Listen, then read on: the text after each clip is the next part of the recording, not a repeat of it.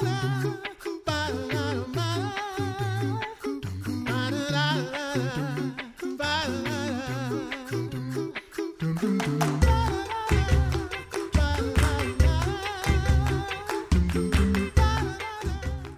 listening to the Coffee Hour. I'm Andy Bates. I'm Sarah Gulseth. How are Lutheran schools doing this year? We're going to find out in just a little bit here on the Coffee Hour. Thanks to Concordia University Wisconsin for supporting the Coffee Hour. Find out more about Concordia University Wisconsin at cuw.edu. Live uncommon. I know that the school that my son attends is is doing well and thriving this year. Not not without challenges, but uh, they're doing well, and I'm so thankful that uh, we have so many teachers and families who are willing to partner together to make uh, great Lutheran education happen this year. And I want to learn more about what's going on at Lutheran schools across the country. Joining us today, Dr. Rebecca Schmidt. She's director of Lutheran School Ministry for the Lutheran Church Missouri Synod. Dr. Schmidt, thanks so much for being our guest on the Coffee Hour today. Thank you, Andy. Thank you, Sarah. It's just uh, a great pleasure to be here today. So, this year certainly presented some challenges for many schools, uh, Lutheran schools included in that. What are some of the most common questions or challenges that you're hearing Lutheran schools face this year in preparation for a new school year? You know, and I think the key, Andy, is preparation. And so, our we have an extremely dedicated uh, staff of administrators and educators and all those involved in the school community. And planning is what they do well. And the challenge this year was scenario planning and uh, and how will schools reopen and the, the sheer length of the pandemic experience. No one really ever really thought it would extend into a new school year. And so that brought brought much uh, challenge to creating the safe environments, meeting CDC uh, guidelines and regulations, state regulations. It varies across the nation and being ready for multiple uh, approaches to opening schools. And so we have um, we have super planners now who have developed multiple plans and are poised to face what whatever may come our way. So then, how are how are schools opening up? Are are uh, many of them doing online, face to face, a hybrid? What are some of the ways that that schools are actually opening up this fall? You know, that's my favorite response to a multiple choice question. it's B, all of the above. Fair enough. What are what are some of those ways? What what do uh, some of those school scenarios look like? Um, depending on your state, um, some of our states are a little more lenient than others, and really, it's starting at the ground. What what are we required to do in order to open? And and so planning for the mechanics of a safe environment will will involve all of the CDC, uh, hygiene pieces and sanitation pieces and social distancing and and lunch service and grouping of students and for uh, for uh, contract tracking and and uh, safe entry, restricted entry, all of these things. But in addition to that, there's a very important component um, on the part of families who who might not feel even that safe enough and are not ready to come back to to a, um, a classroom, even with all these pieces in place. And uh, and then the other addition of having a restricted number of students in the classroom so that the social distancing can be upheld uh, necessitates looking at a hybrid, which, which is a split of uh, split of days for families to attend, and then uh, and then the complete remote learning. So it really is an individualized uh, plan in each school for each family. Have you found that it is a different experience for some of our smaller schools? I know we have large Lutheran schools and we have many smaller Lutheran schools as well. Has it been um, perhaps easier in some ways for some of the smaller schools? Do they have some advantages being a smaller um, community or a smaller school? Well, I certainly think there are are advantages. Number one, they have a very close relationship with um, the families and the mm-hmm. school. It's it's like a family, and and so they they have a high trust level uh, with the school and with the church and and with their children, and so that that helps the communication to go so much better. When that trust is high and when they have questions, they can work them out because it's easier to pivot with a smaller group.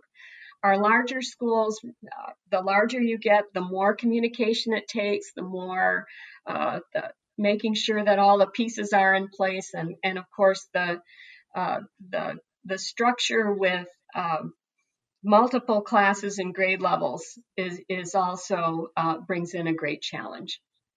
Mm-hmm, mm-hmm. I know in visiting with the the principal at the school that my son attends, uh, he was just bearing the the weight and the, the, the burdens of of much of the decision making in this process and concerned and expressed you know he was worried because he just doesn't have all the answers and i said as a parent during these times i don't expect you to have all the answers. I, I don't expect anyone to have all the answers. We know that that things may change at any point in time and so it's okay if you don't have all the answers. But what are some of the ways some of the creative or innovative solutions that lutheran schools and administrators are uh, implementing this year in order to carry on Lutheran education? Well, number one, it's it's to be very very flexible, and so as uh, as day one rolls out, um, certainly we're looking at uh, staggering the entrance times. There's there's temperature checks at the doorway.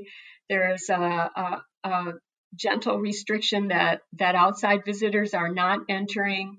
There's attentiveness to uh, serving lunches in classrooms rather than than in the cafeteria. There are uh, more outdoor spaces being taken uh, advantage of, especially while the weather is nice, to um, to really provide everything that that a child needs in that school experience um, in ways that will will provide safety in times of pandemic.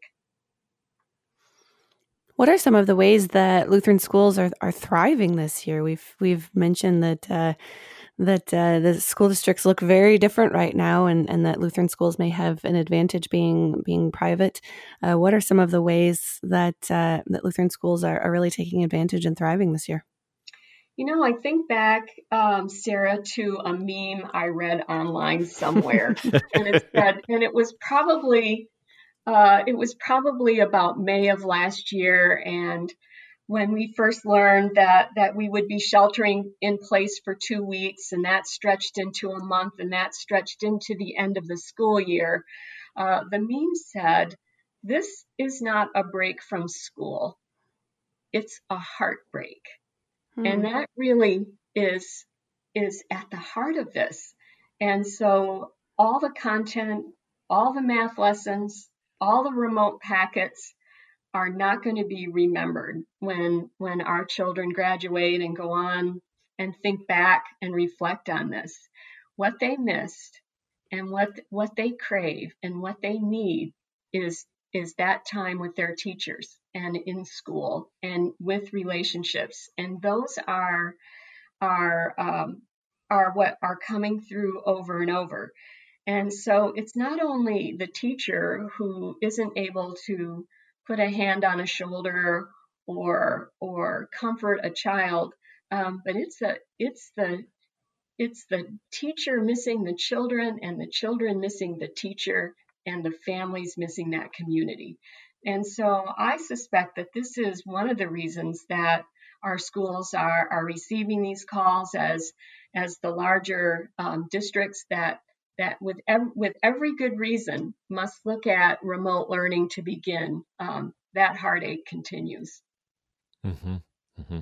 And uh, you know, last year was my son's kindergarten year, and when things changed, uh, when when the stay at home orders went into effect, um, uh, his teacher w- was just uh, amazing and able to um, pivot and move quickly to uh, modify the way that uh, education happened for those kindergartners.